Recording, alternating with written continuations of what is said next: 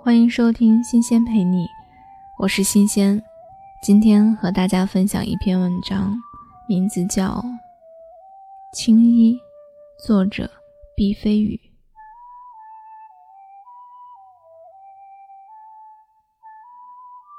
自古到今，唱青衣的人成千上百，但真正领悟了青衣意蕴的极少。小燕秋。是个天生的青衣胚子。二十年前，京剧《奔月》的演出让人们认识了一个真正的嫦娥。可造化弄人，此后他沉寂了二十年，在远离舞台的戏校里教书。学生春来的出现，让小燕秋重新看到了当年的自己。二十年后，奔月复排，这对师生成了嫦娥的 A、B 角儿。把命都给了嫦娥的小燕秋，一口气演了四场。他不让给春来，谁劝都没用。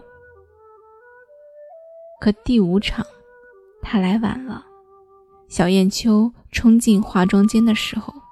春兰已经上好了妆，他们对视了一眼，都没有开口。小燕秋一把抓住化妆师，她想大声告诉化妆师，她想告诉每一个人：我才是嫦娥，只有我才是嫦娥。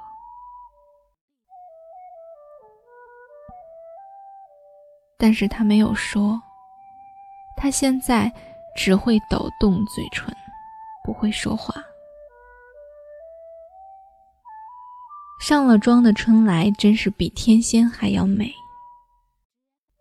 她才是嫦娥。这个世上没有嫦娥，化妆师给谁上妆，谁就是嫦娥。大幕拉开，锣鼓响起来了。小燕秋目送着春来走向了上场门。小燕秋知道，她的嫦娥在她四十岁的那个雪夜，真的死了。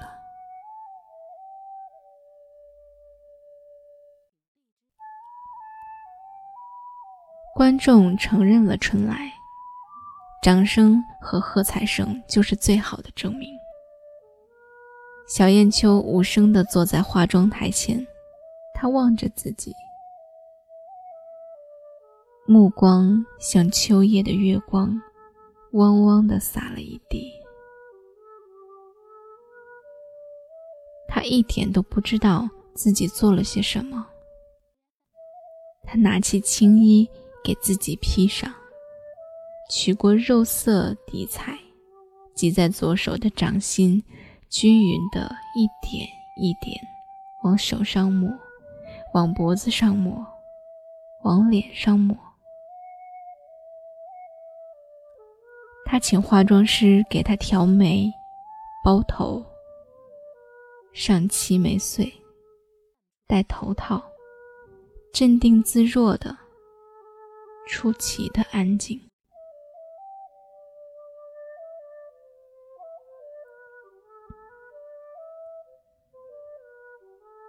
小燕秋并没有说什么，只是拉开了门，往门外走去。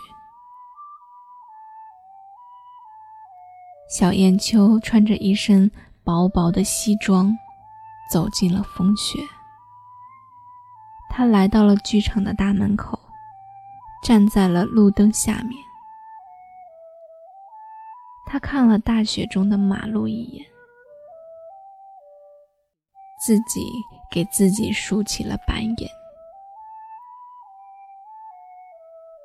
他开始了唱，他唱的依旧是二黄慢板转原板转流水转高腔。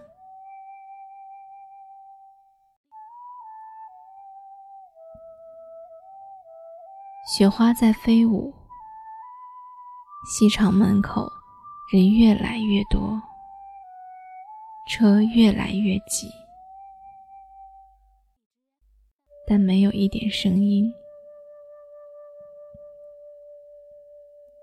小燕秋旁若无人，边舞边唱。他要给天唱，给地唱，给他心中的观众唱。小燕秋的告别演出轰轰烈烈的结束了。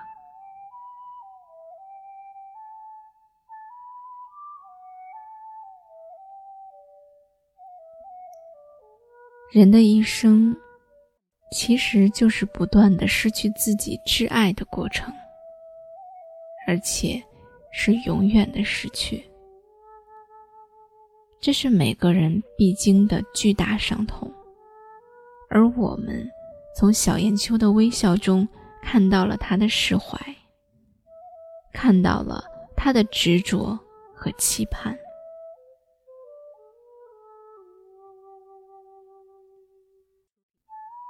生活中充满了失望和希望，失望在先，希望在后，有希望。就不是悲。